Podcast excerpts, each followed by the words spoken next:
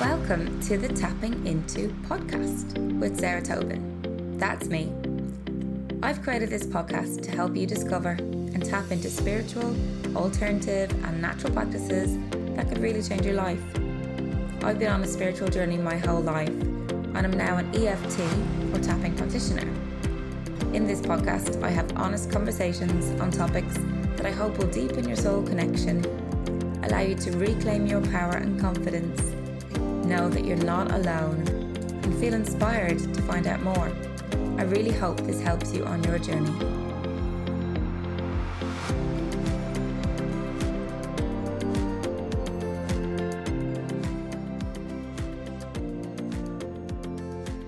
Thanks for tuning in to the first episode of season two. Today I'm chatting with Clemmie Telford, and if you don't know her, she's an author, podcaster, creator of Mother of All Lists, creative director, and much more. You can find her at Clemmie underscore Telford on Instagram and Facebook.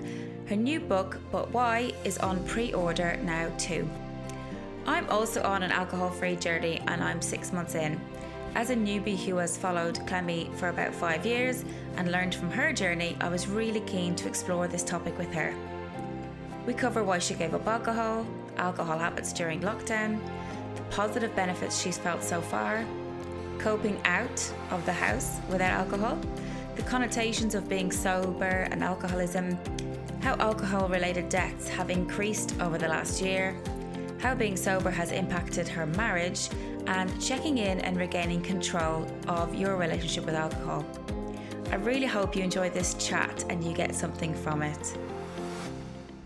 Welcome, Clemmie, to the podcast. Thank you so much for your time today. And I know already that sharing your story about not drinking has helped so many people on your um, Instagram feed and channels, and has definitely introduced me to the concept of sober curious. And here I am now. I looked, I'm about 100, what am I, 116 days alcohol free today, and you are over 600 days. yeah, I'm trying amazing. to think.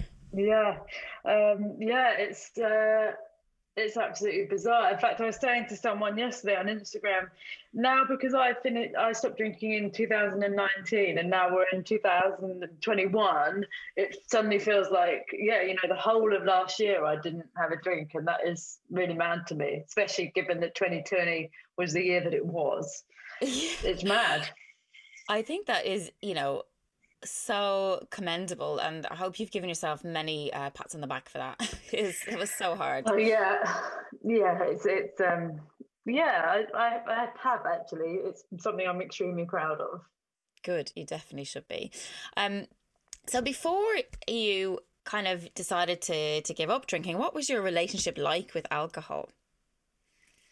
This is a really interesting one, it's, and it's quite hard to put into words because actually, the longer that I have not drunk, the more I've changed the way I understand what my relationship was. So I think I started drinking in my teens, as everybody did, um, and drunk a lot at uni. And then I got a job in advertising. Now, that is an industry that is absolutely all about work hard, play hard. So that's what I did. I drank, I drank realistically to the point of blackout quite often, but never really thought about it as being strange because it's just what everyone around me was doing, and I just thought it was it was part of the crack, I guess. And then I had my kids, and I have got I had three under five. So for you know the last however many years, I basically have had enforced sobriety. Although I did drink a bit when I was pregnant with them, but yeah, pregnancy and breastfeeding. So I, I was kind of of this mindset of like, as soon as I finish having the kids, I can't wait to get back on the horse. I'm going to start like not partying again, but be able to drink without with, with more less restraints. And then as soon as I did, I just suddenly realized that I'll give you a really long answer here. Sorry, that no, my ang- my mental health and my anxiety was absolutely tied to drinking. So I had terrible anxiety in like the end of my twenties and early thirties, but I just thought that was something that had come from nowhere and then yeah for it to suddenly rear its, its, head again when i could get back on drinking i suddenly realized that um, although I no longer drunk to the point of blackout because of my responsibility with the kids, every time I did drink, it would trigger this terrible anxiety. But I kept doing it, A, because I wanted to tap into being that fun person that I thought I was before I had kids. Mm. And and B, because when you have been that party girl, or not even a party, know, was I a party girl? It's hard to know. But when you've been that person, drinking was a was a part of my identity, and mm. to to to decide not to do that anymore took me took me a long time and many years really but eventually the anxiety would kick in really almost before i drank the kind of self-loathing and the shame i think because i knew i shouldn't be doing it but i kept on doing it and then one one fateful night or actually a, I went out with a load of people off instagram actually and we went out for lunch and we were all drinking and I had maybe two drinks the whole night and went home at nine because I was in this pit of anxiety. And they all went out on a proper big one. And the next morning, they were all able to laugh about it. And I just was hating myself. I just thought, this isn't worth it. I have done nothing wrong. I've yeah. not done very much. And, and I, I'm hating it. So that was that. Gosh, it sounds like you have a very loud inner critic. I mean, yes, definitely. but I think I think for me there's something in that I started drinking before I became an adult, so I never knew myself without alcohol. It, and yeah. and again, this isn't in an extreme way, but my whole of my kind of as soon as I started socializing, it was with a drink in my hand. As soon as I started doing events, it was with a drink in my hand. And you know, none of us realize how much those couple of cheeky glasses of prosecco become this something that we rely on. I think so many people can relate to that because you know you're you're talking and I'm, I'm seeing my life flash before my eyes. I was in advertising industry as well, um, and yeah, it's you're right. We don't we don't know who we are without it. No, and I was like, oh, I'm so fun. Now, actually, I know myself much better now. I have got extrovert tendencies, but they are I have to really charge up in between those. So I'm like, I need a lot of time alone. I'm probably quite introvert. What do they call it? Introvert, extrovert. Introvert, extrovert. But yeah. actually, what yes, what I was able to do with drink is to bring on that real extrovert version of me time and time again. But what I didn't realize is that was actually extremely draining on who I am as a person. And so you kind of you're like, oh yeah, I'm this really fun extrovert person, but maybe I'm not really, or I am, but it takes a lot more. Um, yeah. But you, you get stuck in this identity of, if that's who, who you think you are, that's who people think you are. And yeah, it, and it's interesting to me when people say, you know, I'm, I'm, I don't really drink. I only have one or two, and that doesn't mean that you've got a drinking problem, but it means that you're used to alcohol being a, lubricant for your kind of personality and you don't even realize that that's the case. Yeah and uh, for me it was like um alcohol was kind of that party girl thing too like that the extra energy the extra boost the fun the dancing and everything. But over time and into motherhood it became a relaxant for me. Did that was that the same mm. for you? Yeah. Yeah and also i think i touched on it in my kind of beginning spiel, it's also me trying to get back in touch with the thing with that version of me. The thing about motherhood is it's you have to realistically kiss goodbye to quite a lot of that. And by having a drink, I was able to feel a bit more like me. And I think mm. also for my husband and I, it would share a bottle of wine in the evening, and for for that half an hour, or twelve minutes, whatever, you feel a bit more like Ben and Clemmie three kids, and yeah. so it is. It's an it's an enticing quick fix, you know, to, yeah. to to access that part of your life and to and to blur out i think if we're really honest and this is my big like my big personal light bulb moment is i was always chasing that really hazy feeling that kind of oh you know everything's a bit hazy and dreamy and when you're first drunk and it's your shoulders go down but actually what what are you trying to like turn the dial on? What are you trying to zone out? Like now the best thing for me about being sober is absolute clarity at every moment. I know what i've said. I remember everything. If we've had a good time like it's all in my mind and and something that I can remember. You know, there's there's never those blurring moments in my life anymore, and I think that's a real transition for me. Yeah, that that's incredible. Um, did you decide? You know, oh, okay, I'm going to give up. I've decided to give up now, but I'm going to give up on X date, and then I'll have a couple of drinks, you know, leading up to that, and then do it. Or did you literally just wake up one day and go, right, that's it? So that that night out that I'm talking about, yeah. the next morning, I was just like, this has got to stop. I could just okay. see that this, and it wasn't this, has got to stop because I've been an idiot. Because actually, there were times before that when I felt more like that. I just could see that alcohol was not working for me. Like, how can people go much harder and still be able to have a good time? And it and I basically, my self loathing and anxiety off the back of it has ruined what was a nice night because I, I'm, you know, I'm critiquing myself. And that anxiety, which I know lots of people get, mm. it's just like, is for me, it was happening of just such a tiny amount of alcohol because I think it just became the shorthand.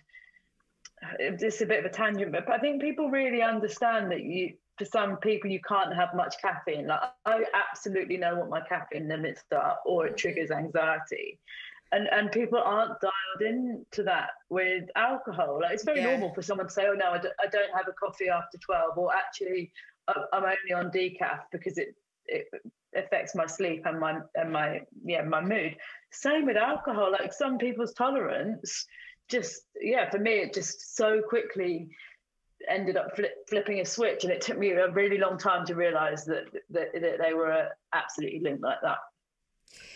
I think we're programmed, aren't we, from such a young age? We see our parents drinking and having fun, and then there's, you know, mm. we're exposed to the celebrity cultures, and they've all got drinks in their hands, and then we get into our teens, and it's almost the the biggest milestone that you want to happen in your life. You know, you're waiting to turn a certain age so you can have a drink and get served. And, yeah, yeah, and it's just becomes this, you know, goal and a conditioning, I suppose, into the brain that mm. life fun with alcohol, or you can relax with alcohol, or you can be yourself with alcohol, and and really, do, I, I'm I'm sensing and I'm seeing around me that that's slowly trying to change. I mean, I think there's definitely and and you can see it in the shops like Tesco where I go to now. There, there's so many amazing non-alcoholic drinks out there, mm-hmm. um, and so obviously the the companies, drinks companies, are jumping on the bandwagon too. But I think it's slowly becoming more accessible. Have you seen that? Because you're you're nearly two years in, so have you seen that yeah. majorly? Well, I mean, I think there's two things happening. I think we have, without getting really serious, I read a thing on the BBC. There's in, off the back of the last of COVID, there's been more alcohol related deaths than ever before. Oh, I think gosh. we need to be absolutely aware of what is happening in people's homes. I think like the problem with this pandemic, there are many problems with this pandemic, but this has been going on for a year now. I've seen you know, it's people whose habits might have been in control have just done that shift, you know, and I absolutely recognize it. Like we we're all stuck in our homes day blends into night, week blends into weekend, and and alcohol becomes a thing there. And I and I do worry that this is like people have the, the balance has shifted and they are falling into a place that is is much more serious. Um, but on the other hand, it's really difficult in terms of the rise of um, sobriety because once you become plugged into this world, you see it everywhere. yes. Um, um, and for me, and I think your your habits change now that I am someone who doesn't drink. I spend a lot more time in a community in like the fitness world, and therefore alcohol is not such a big part of that. And so I feel like I've really lent into that world. But it's interesting to me as when I was a person who was drinking, I could just never understand people who would say, "Oh, I can't do that. I'm going to go and play netball on a Saturday morning." I was just like, "What is wrong with them?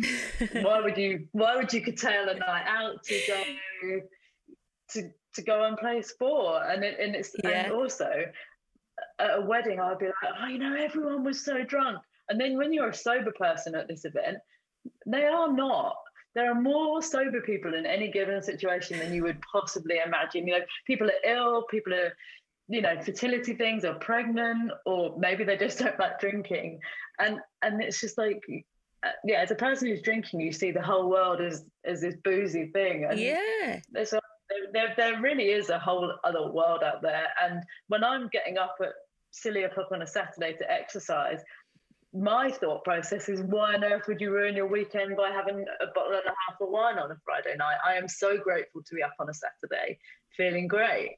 And it's just, um, yeah, I think people who drink have this sense of, of pity for people who don't. And it couldn't be further from the reality. I I am not envious of you. I am so grateful to be in this place. Yeah, It's amazing. So obviously your energy and your interest in physical activity has gone up. So what what else has mm-hmm. changed in your life, like around your maybe your mental voice, the kind of the inner critic, those emotions? Have that has that changed a lot? Yeah, I think the, the way I always look at it is for my mental health to, to kind of be the most stable, I need to be eating well, I need to be sleeping well, and I need to be moving regularly. And alcohol would just throw all of those things off balance. And again, not in a in a huge way, but it's like you know that you don't sleep as well when you've had a bottle of wine, however much wine. Actually, not I never used to have a bottle. I don't know what I'm talking about. But you know that waking in the middle of the night when your blood sugars crashed, you wake up the next day and you you have a bit more of an indulgent breakfast, and you can't be bothered to work out. And it's just that thing, even on a weekly basis or a couple of times a week, where the balance tips and it makes made for me keeping steady mental health really difficult. Now my base level is consistent, apart from the fact that we've thrown in this pandemic. But you know what I mean? We've I just feel so much so much more level all the time. There is no oh Saturday's written off or mm. Mondays full of regret. It's, every day is is a kind of bit of a fresh, clean slate, and that that's amazing. It's just amazing that alcohol had that such an impact on you, yet it took, you know, a while to, to realize it. I just don't think that people are fully connected to their bodies and, and present and no. aware of what goes on around them. And, and that includes, you know, making sure they have enough water even in there. You know, people don't realize when they're dehydrated, like that we're that disconnected from no. our bodies. So have you felt more connected now to who you are and what you need you need out of life? Yeah, I do. I, I, I, yeah, I do. I just feel like I'm just doing myself a favor at all the times, and that's such mm-hmm. a. It's going to sound going really into like mm. self-helpy community, but if you're living unknowingly in a in a kind of cycle of shame with alcohol and not doing, not tuning into what you need, both in terms of your body and your mind, you're constantly letting yourself down. But every time, I mean, we don't go out anymore, of course, but every morning when I'd wake up having decided not to drink, I do feel a huge act of gratitude to myself. And as someone who does, yeah, was prone to a not a very nice, um, not very nice self talk, to have that um, sense of gratitude is is amazing. Yeah, it's um, and it's also I do think it's a bit of an act of rebellion. Again, I was brought up, as, and I think with similar age, about of that kind of um, ladette booze culture, and I thought it was like really cool for girls to drink pints. I think sobriety is an act of rebellion. Like you're you're mm. having to mm. resist something that is is so, as you say, so in tune.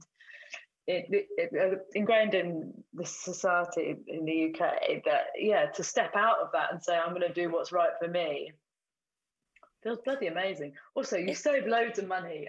That is the other thing no one talks about. Like, on if you go on a night, you go out for dinner again, something we don't do anymore. But you split the bill without the booze. You could have eaten in the nicest restaurant, and your bill is never going to be very much. And that feels great every night, every time that happens. Yeah, yeah, that is a, a, another amazing bonus to the whole thing.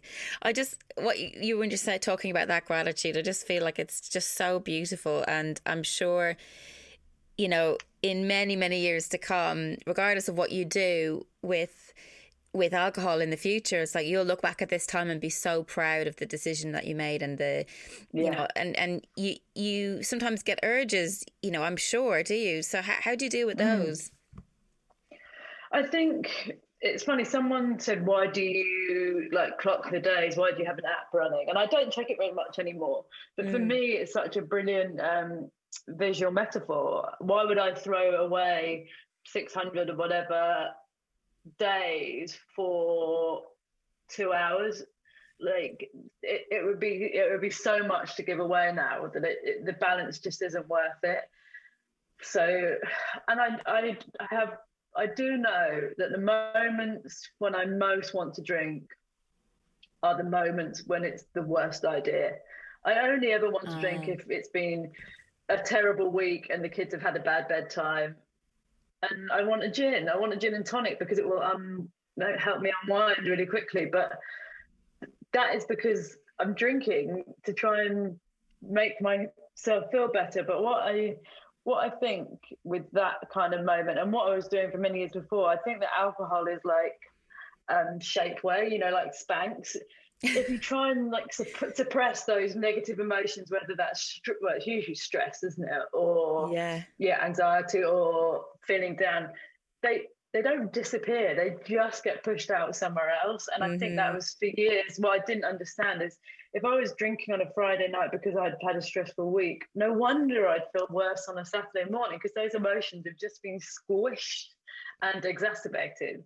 Yeah. With, plus with the shame and the guilt yeah and you're like oh yeah this is why it's a recipe and not a good recipe and the thing is with those with those Friday, you know friday nights is definitely the kind of slight triggering thing. I, I have mm. had this thing. I mean, I don't really feel like this anymore, but in, in the kind of first six months to a year, if I could just distract myself basically from seven till nine, have a long bath, have a nice dinner, then by nine o'clock I lost the interest in doing it anyway. And it, it's such a it's such a small window actually of just um, kind of wriggling through your own kind of discomfort, and then yeah, then have some nice chocolate and go to bed. And and and then yeah it's another kind of day done and yeah another feeling grateful the next morning. Great. So you kind of you've you've identified things that help you relax instead of alcohol and during that window of feeling triggered you put them into place like maybe con- maybe yeah. more subconsciously than consciously at times mm-hmm. that that sounds mm-hmm. like a really good strategy isn't it to kind of having kind of a, a toolkit of things to help relax to help yeah. you relax things you enjoy doing like exercise obviously is one of those things for you as well mm-hmm. yeah anything that helps you be in your body is is the thing that unlocks it for me. So yeah being in a bath really good for getting me off my phone and, and in my body. But yeah exercise is the the thing that has transformed everything for me because and it's difficult because i don't want to replace one kind of addict slightly addictive behavior with another but you do st- i still do want a kind of release and and and exercise offers that yeah in a healthier much like less toxic way yes. yeah literally yeah, yeah. i yeah. think we forget that alcohol is full of toxins yeah. And I think if we if yeah. we if we spoke about that like like um objectively, you know, without the kind of the marketing or the fun side of things, we would kind of look at it and think, what are we doing actually? Yeah, it's absolute madness. And that's the thing, like people like, do you miss it? And like I would I miss the, the flavour of a nice glass of red wine, but but it's just a glass of liquid. I mean, mm. it's like the most it's just a drink. It's just a drink. It's like the most yeah. bizarre thing that it holds this this huge power. Yeah, um, it's like a gateway it, to something else. Yeah, but it's not really. It's like, a false yeah. gateway. it is, and I think for me, there's a real experience in um, le- like people like, do you still have fun on a night out? I still have re- an amazing time. Number one, there isn't this low lying panic about the hangover or the shame, but also you get more.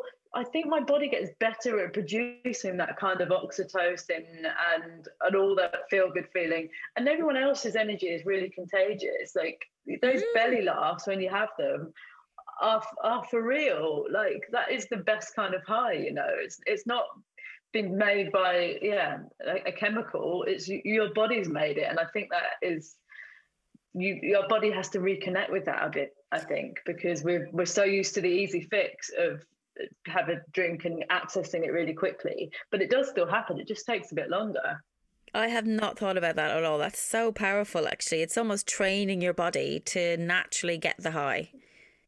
Yeah, but it definitely it definitely does happen. I, I can feel so giddy sometimes, and I've talked to a lot of this the sober community about the next morning I like have a massive adrenaline drop. What what I would perhaps once have thought might have been a hangover, actually.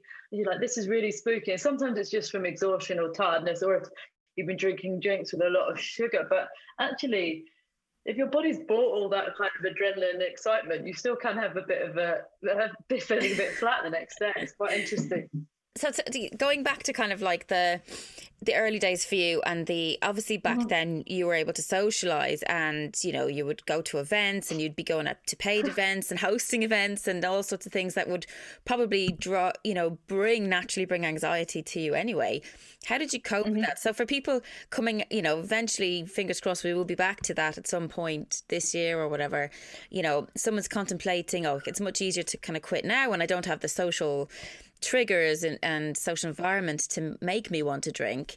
Um, what advice, mm-hmm. like, how did you get through that, and what advice would you have?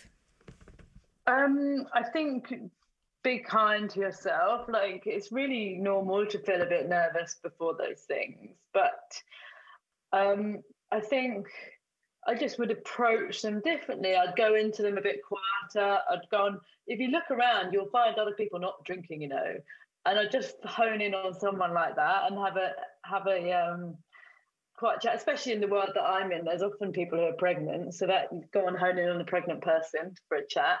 Um, and then a question I always get asked is, what about people pressuring you into drinking? Yeah. And mark my words, if you say to someone, "I'm I'm I'm not drinking tonight," and say it with conviction, no one will badger you again. They never do. Like people are really respectful if they know that that is what your what your actual intention is. Yeah. Um, and you know what? There's a really important thing to remember. The people who I've so few people have given me a tough time about it, which maybe isn't surprising, but I I, I expected it more.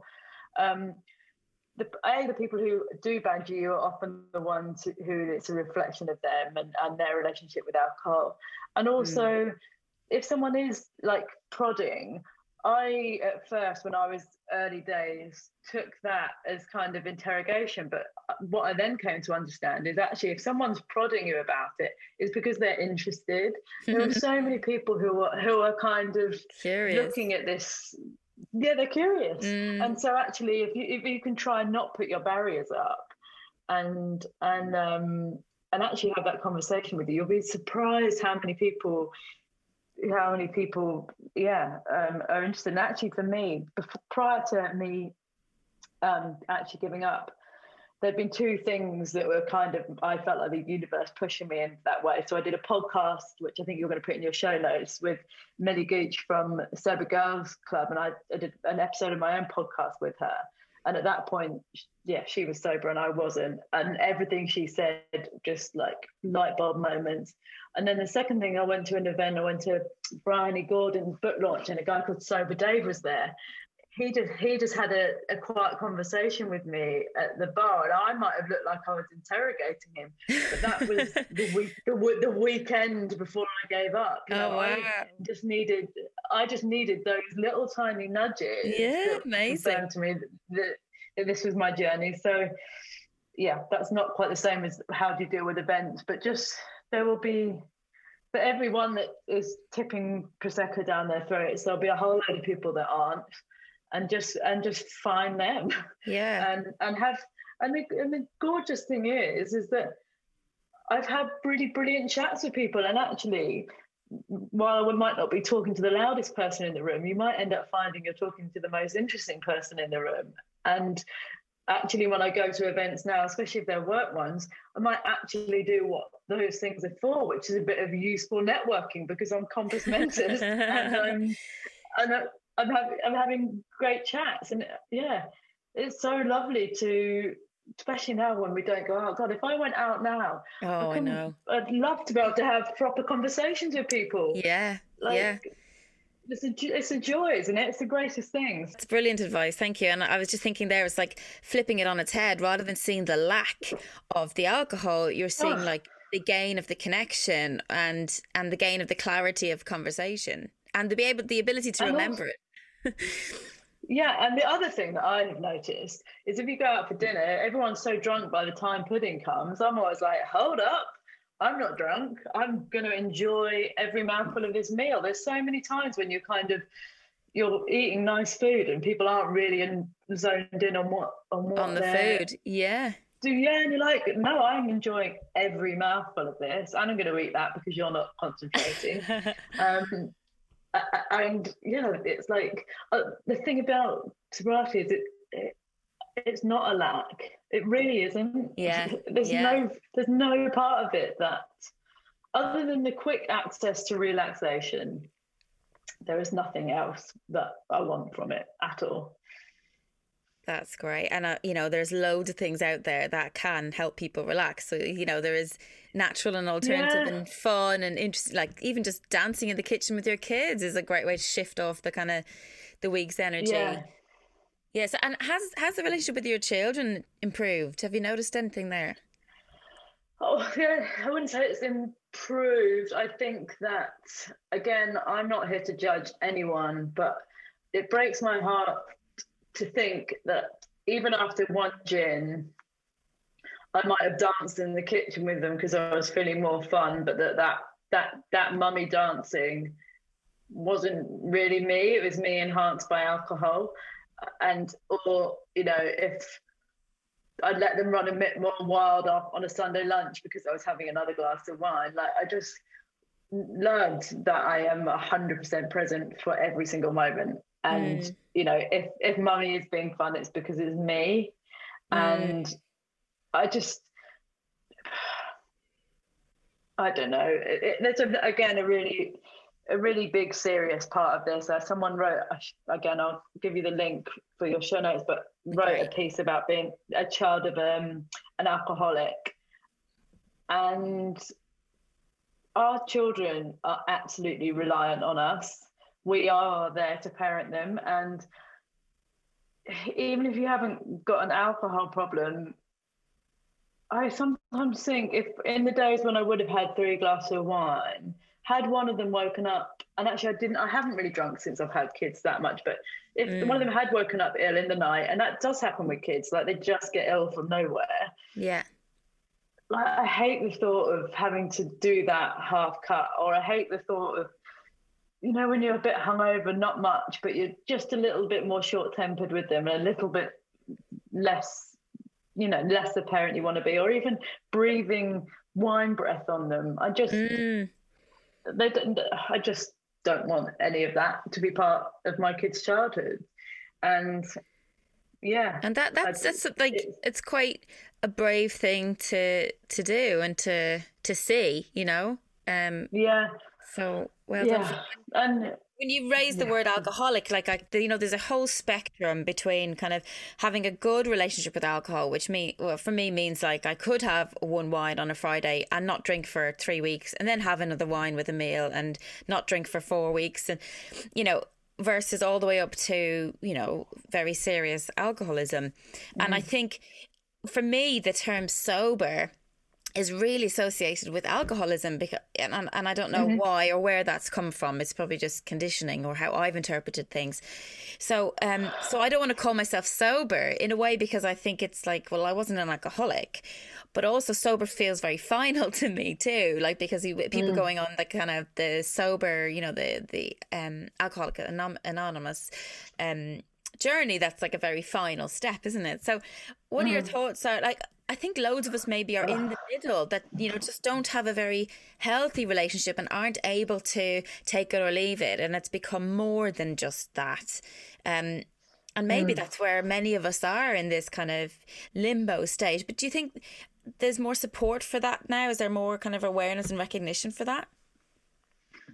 Um, first of all, I just want to pick up on the language thing because it's the, mm. it's the thing that I have most struggled with in the last couple of years. Like, what do I call myself? Um, you know, there is one school of thought of the sober community that's that sober is like a badge of honor and and not you know there, it's reframing something like sober girl society and that isn't mm. linked necessarily to the 12 steps but i do understand that yes yeah, sober off the back of 12 steps and uh, uh, um, overcoming addiction that is an unbelievable feat absolutely but and people always say to me, "What was your relationship with alcohol like?" I wasn't drinking to a point that it was going to cost my relationship or my job. But you know what? You you inch closer to this place without you realizing it, and and I really do mean that in the back of um, of the back of this pandemic. You know, mm. I've had conversations with people who've said to me recently, "Oh, you know, I'm only drinking a bottle of half of wine a night, and I'm I always know what I'm doing." It's like to someone now who doesn't drink, that sounds like an awful lot of alcohol to me. Mm. That, um, and so you have to be really real. There's a great um, I've posted about it, a great analogy within the addiction community, but I think it actually just relates to bad habits. These bad habits are like um, a lift or an elevator headed downwards, right? Whenever you choose to get off, it, you the earlier you choose to get off, the easier it is to walk the stairs back up. And the problem is, as that lift keeps going down, if it gets towards the bottom, sometimes the doors don't open at certain floors. You know, you sometimes you've spiraled somewhere without you even realizing it. And so, yes, you might not consider yourself an alcoholic, but do you have an unhealthy relationship with alcohol, as you say? And I think mm. if if we land up in a place where your default to deal with day to day stress is alcohol, you have to be real that that is not a very healthy place to be. Yeah. Um, and and and also, people wouldn't bang the drum about how challenging dry January was if there wasn't something really sticky in the middle of that. Um, so, what's my point is that when the further I go into this world, the more I think um, many, many, many people are stuck in a very problematic relationship. Someone wrote a great piece for me, and they said being anti-alcohol is up there with one of the least popular opinions you could have in the UK. You know, mm. no nobody likes to be the person who says they don't like booze or that they don't, you know. And if you've ever, and I was this person, there was a girl who didn't drink in my ad agency. She was young and she didn't drink, and I sat next to her. And honestly, I just could not comprehend why anyone wouldn't drink. I think I probably was so annoying. And if, I don't know, you've got to really check in with these things that we think are okay. Yeah. badger someone who, who didn't drink coffee. No. Um, I'm a bit ranty because I think getting these stats about the alcohol related deaths and 2000% increase in the in people googling am i an alcoholic oh my gosh I, I, and the, and the messages i get you know people i think this is a bigger problem than we all want to admit mm. and so you have to ask yourself when do you want to get off the, the lift and the, the sooner you do it. And even if that, as you say, with the sober curious thing, even if it is putting some really good breathing space into things, saying, you know what, I'm not going to drink till a Friday, or if I do want to drink, could I not drink tonight? Just I always feel like it's just stretching things a bit, isn't it? Like just checking in with yourself about what your relationship really is like and and trying to pull yourself back to a place where you are genuinely in control of it yeah, and I suppose, like you just said, so they're taking it day by day and and not having this major goal. Like I started with just a, a basically on a whim. It was like I woke up one day and I was like, oh, okay, I'm going to start it now.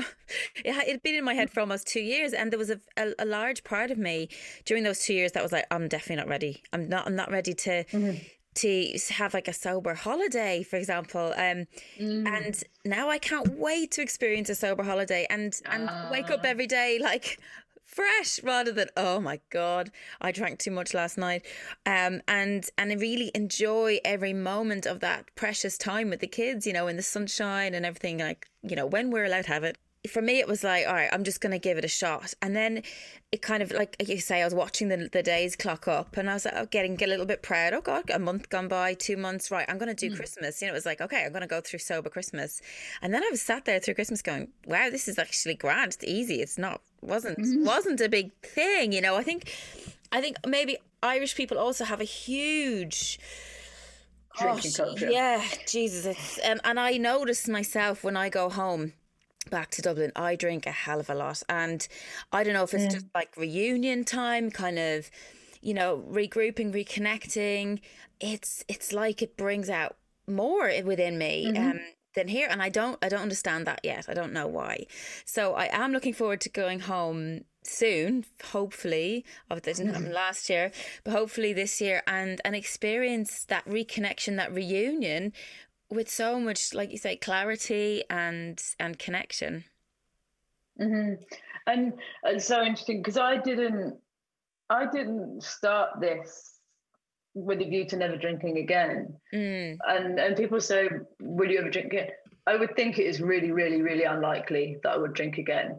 But you know, uh, I just it is every day and every every hurdle. You know, and my brother got married in September after I'd given up in the May, and I was went there. I was like, "Hey, maybe you want to have a, a glass of wine to toast them, or no, a glass of champagne." And I love champagne. Then do, and then I got there, and I was just like, "Why would I not want to be totally with it in my brother's mm. wedding day?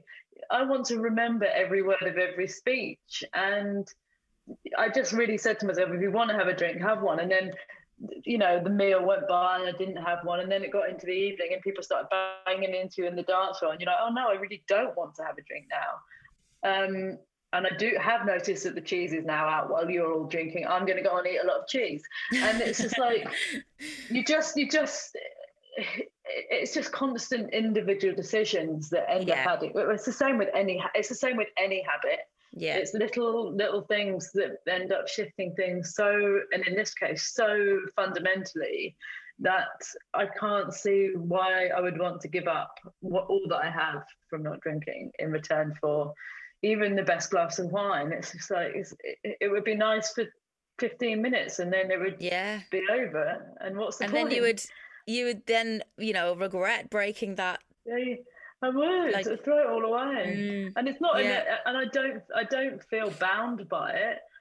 I just feel like. I mean, uh, more often than not now, it just really doesn't even cross my mind.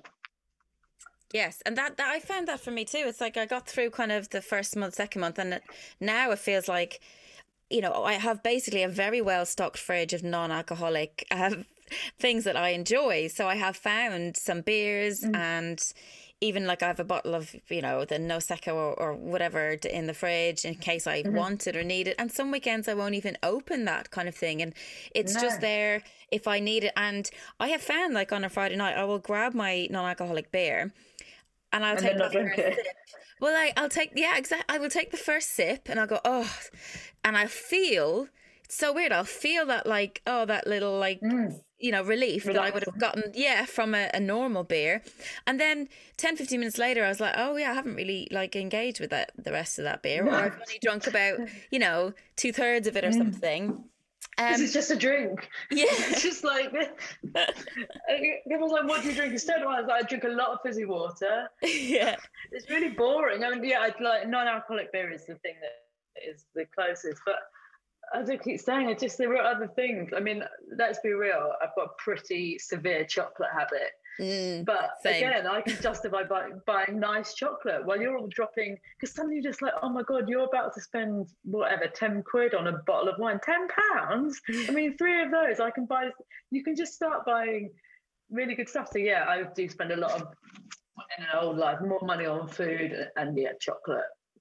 Yeah, um, I definitely have noticed the dark chocolate um, addiction has gone up yeah. since the alcohol but, you know down. What? But I'll tackle that another time. I'm fine with it for the yeah. moment. Yeah, and also look, we're living in a really bad time. So if chocolate, oh, yeah. and, need... chocolate and for me, exercise are the two things that get me through. I'm all right about it. Yeah, excellent. Um, you mentioned before that Ben's obviously still drinking. How, how mm. in the early days? How was that? I mean, it must have been an adjustment for him. You know what? It's not even the early days. We had a really frank conversation recently.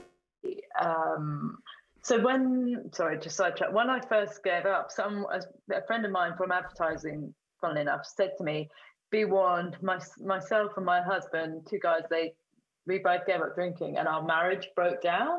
I was like, "Oh my word, that is bleak. Not going to be me." And I hope Ben doesn't mind saying me saying, but it's been a bigger issue for us than I expected. And actually, I think more for him than for me because he's he's lost a, a partner in crime. You know, we mm. we got together because we partied together. And yeah, we did used to sit up and have a bottle of wine and put the world to rights. And and I don't want to do that anymore. Um, and we went away for our wedding anniversary.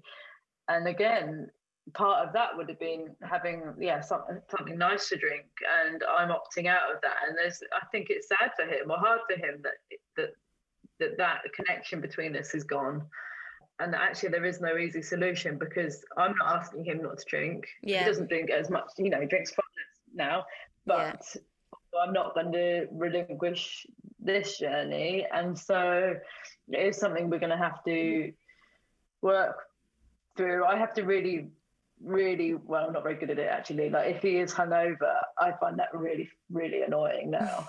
Mm. um, because I'm just like this is such a waste of time. Well but I have to really try and bite my tongue and let him let off steam in the way that he wants to let off steam.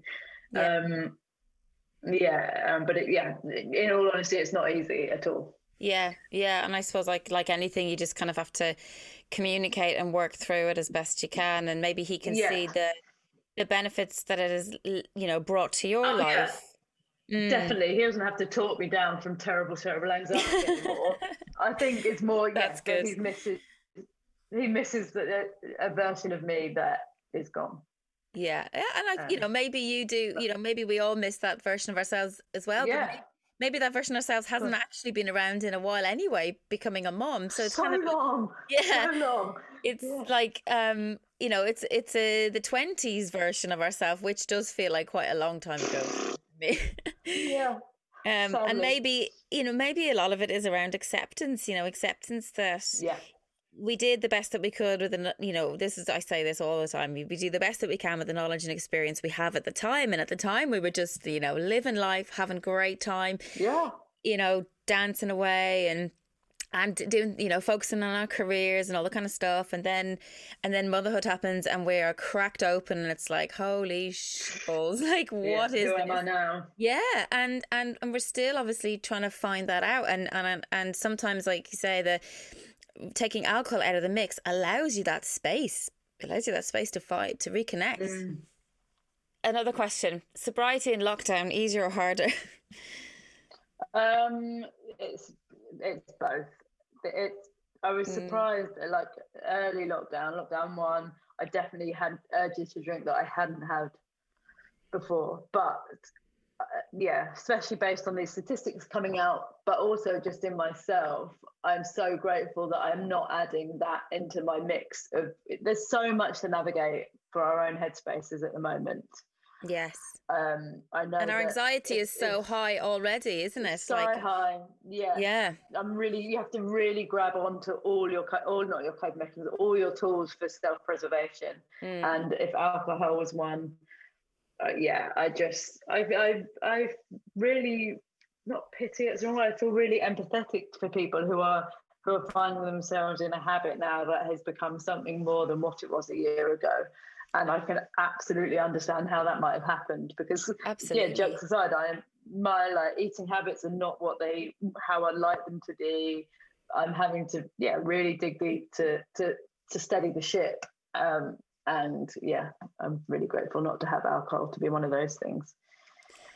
And for someone who who is maybe just just becoming aware that that the last year or so has taken its toll with their um, alcohol relationship with alcohol, what would what would you advise them to do? Like, is there a place where you start kind of being more aware or observing? Like, is there a, is there a recommendation to kind of exactly start counting what you actually take in? Maybe because some people just you know we mindlessly drink, don't we?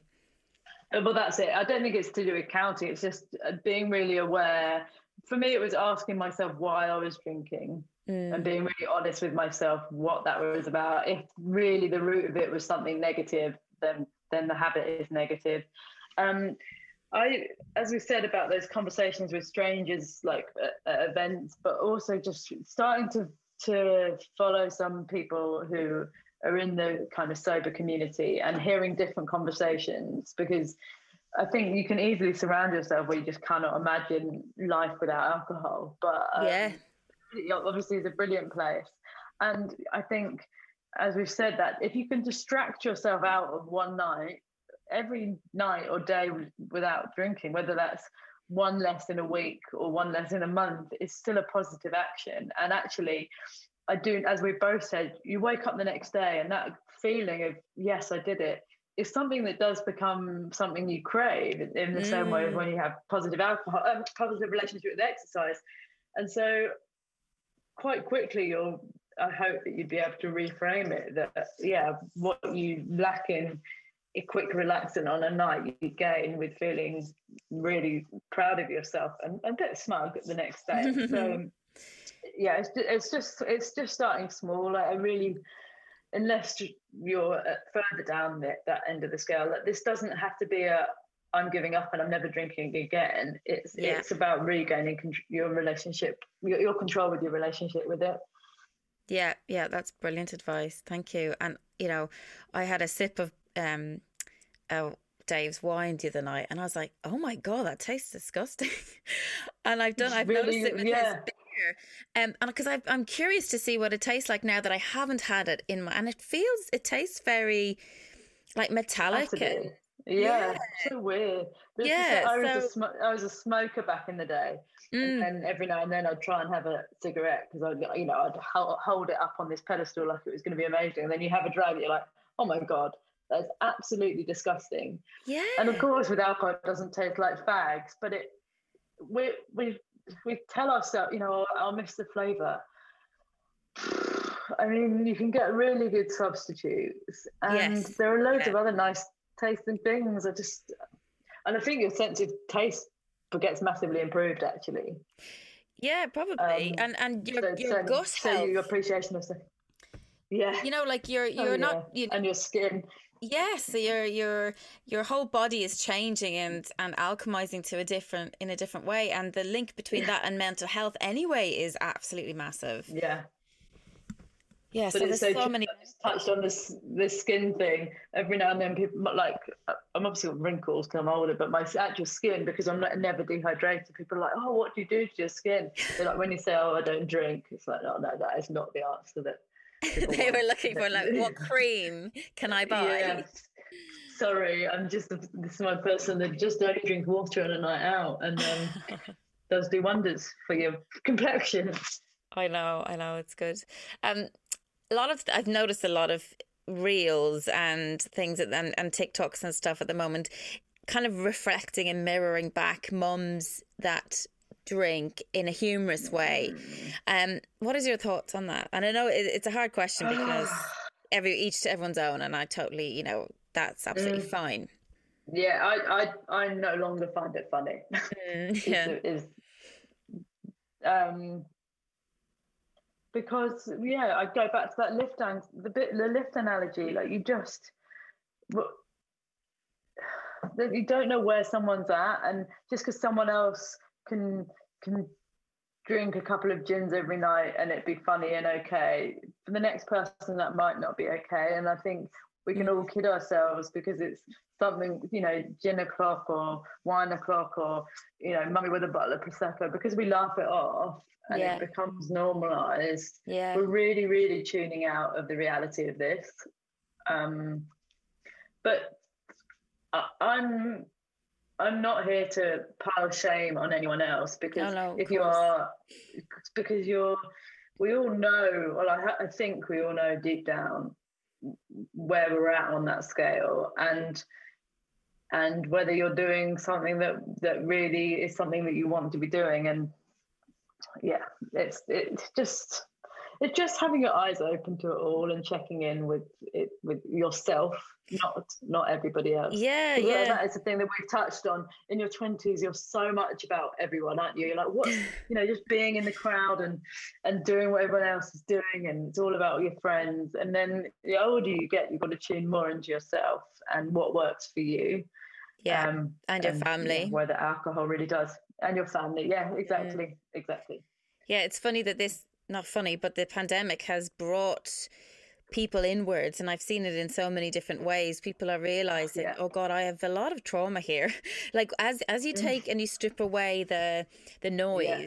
The noise of you yeah. know entertainment, yeah, and and you're left with yourself. Like sometimes that can be very uncomfortable, and that's maybe where the the the the temptation comes, you know, for the increase of maybe a wine in the week and stuff. But it's um, numbing, isn't it? It's all the same stuff. Like scrolling is the yeah. same thing. You're checking out, you're checking out or something, and there's a time and a place for check out. Don't get me wrong. Oh yeah. But you've got to begin to be aware of, of when that's happening and why. Yeah, and like use this time as an opportunity. I know people who are talking to me and working with me who you know have decided now now is the time i am ready to deal and release mm. and heal because i cannot continue carrying this anymore you know there's as mm. you say there's always like the underlying reason for wanting to numb and i think now is a great opportunity you know obviously everyone's on their own timeline and people will do things when they're ready and uh, you would never i would mm-hmm. never push anyone into anything you know that's not right for them so i suppose what we're saying here is just is checking in, is checking with yourself, like mm. and saying, is is my relationship healthy, and or is there anything I think I could change or want to change about mm-hmm. this? Mm-hmm. Yeah, exactly that. That's all it yeah. can be. That's all. Yeah. That, and and and go lightly with yourself on it. I think. Yeah, That's very gentle.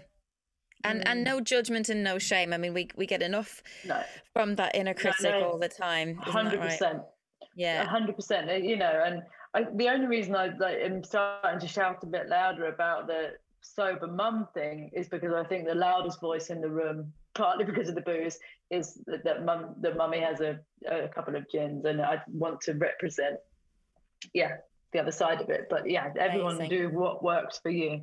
Amazing, thank you so much. And you know, I can I've, I've I was looking through your feed yesterday and, and in preparation for this, and the amount of messages of people who are already on the sober journey, um, and and those that, that have been directly inspired by you is amazing. And you know, oh. really feel proud of yourself for for voicing and Thank sharing you. your journey because experiences really do help people, other people. Yeah, yeah. I mean, I wouldn't be here without hearing some other people's stories, and mm. yeah, um, and thank you and it, and it and it lifts me up too you know this is the, social media at its best which yeah. sometimes gets really blurred it, it is this community and is you know me having talked to you today is is kind of like a, a bonus therapy session you know saying out loud loads of stuff that i have been ruminating on my own over the last year yeah and it's like really good for me to check in and go oh yeah this is where you've got to this is why you're doing it yeah, and keep and keep you going until until whatever yeah. happens happens. Yeah. Amazing. Uh, thank you so much. I really appreciate it. And and I you know, you've just launched the title and cover of a book that you've been writing through lockdown last yes. year. Like that's been incredible. Oh my word, what a thing. So yeah, the book's called um, But Why? How to Answer Tricky Questions from Kids by Having Honest Conversations with Yourself. And I signed the book deal um, at the very beginning of April last year. I was like, this is the perfect project for um, now. Oh my word! That was so quick. You've pulled that out of the bag very quickly. Uh, the hours, the hours that have gone into it, but yeah, the, the structure is that I take one by one. I take all these big questions. So um, but why do people fall in love? But why do people get married? Uh, but why don't I look like everybody else? But why do people exercise? But why do people drink alcohol? It's in there. And Brilliant. one by one, I've like pulled together all this, all that I've learned from Mother of All Lists and from Honestly and from my own experience, and tried to just give frameworks for answering them but in doing so, I have literally had to ask myself what I think about all these huge, yeah. subjects, huge subjects. And it's really good to A, scrutinize it and B, go, oh my word, I don't know what I think. I don't know yeah. how I answer that to my child. And if I don't know, where do I go to know? Because the, the thing is, these questions come up, but like on the Tuesday night when you're trying to put the kids to bed and you want to go and eat your dinner, and they suddenly ask you like, "Oh, you know, but why do people die?" And it's like, "Oh no, oh no, I've got to like this is this is part of the job of a parent." And I've this is like the manual that you didn't get when you when you popped the baby out. It is. Yeah, and it's and also just learning how to think about what you think which again we're in this like call out culture people sharing and resharing. It's really good to get all of what everyone else is thinking but you've got to know what you think. There's an element of like um encouraging your child to think for themselves as well. Like it's, it's a present you're yeah. presenting information and then and and this is what i believe but then what do you it's kind of like almost encouraging that conversation where where previously you might have kind of shied away from yeah, exactly. And also, the reality of parenting is we're preparing our kids for a world that we don't know what it's going to look like. I mean, yes. and, and yeah. the last year and a half has been a prime example of that. Like, mm. without like teaching them about having curious minds and and scrutinizing their own thoughts and understanding where you get your information from, that's all that we can do. And and yeah, so it all kind of ends up being I, I joke in the first line. I say, "I'm sorry if you came here for the answers because I haven't got them." You know, you have to be really comfortable with not knowing, and and learning how you go about that. So um, it's been an experience, but I'm very proud of it, and it's available to pre-order now and I really hope that people read it. Otherwise, it's been a quite a massive undertaking for no other reason other than my own breakdown. So, um, yeah, please do order it. I'm sure. I'm sure they will. And I can imagine the amount of research that you put into this was must oh. have been massive.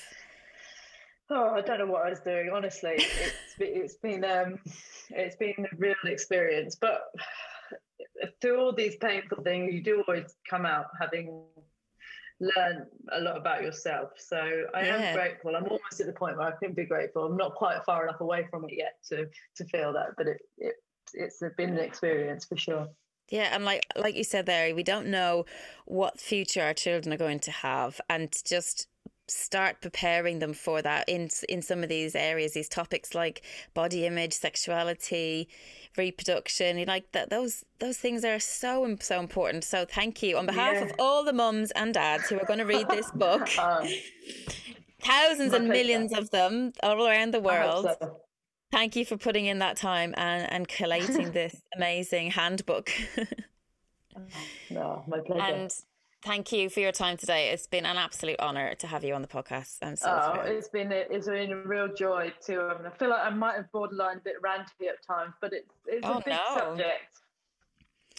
It is a big subject, and I think it's something that people are very interested in right now. So I think it's an important conversation to have.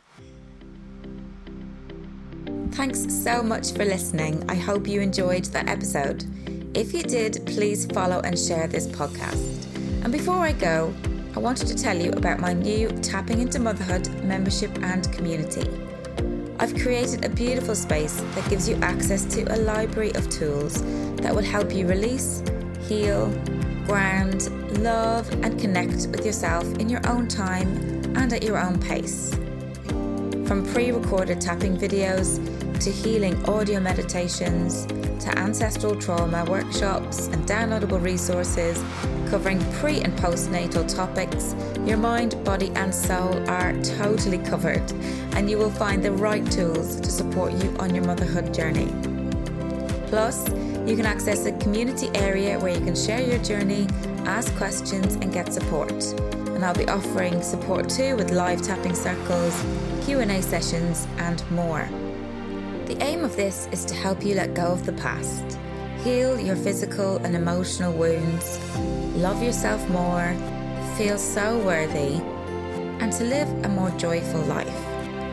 To find out more, visit tappingformoms.com forward slash membership and really hope to see some of you there.